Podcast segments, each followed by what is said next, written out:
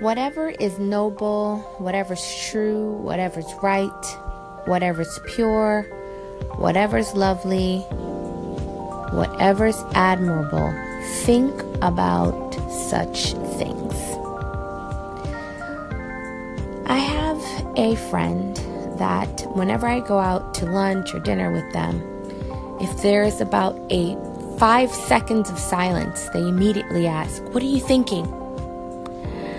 And I may not necessarily be thinking anything. And I know that you have a friend like that, or a partner, or someone that you know that's always asking, What are you thinking? Today, I am only thinking about what I want to manifest.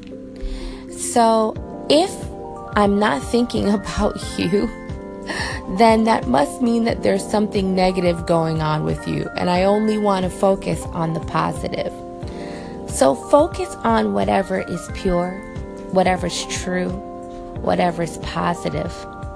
Make sure that your thoughts are aligning with the long term vision of your life that you have for yourself because your thoughts do become reality and you're able to manifest these things that you want for yourself, both good and bad.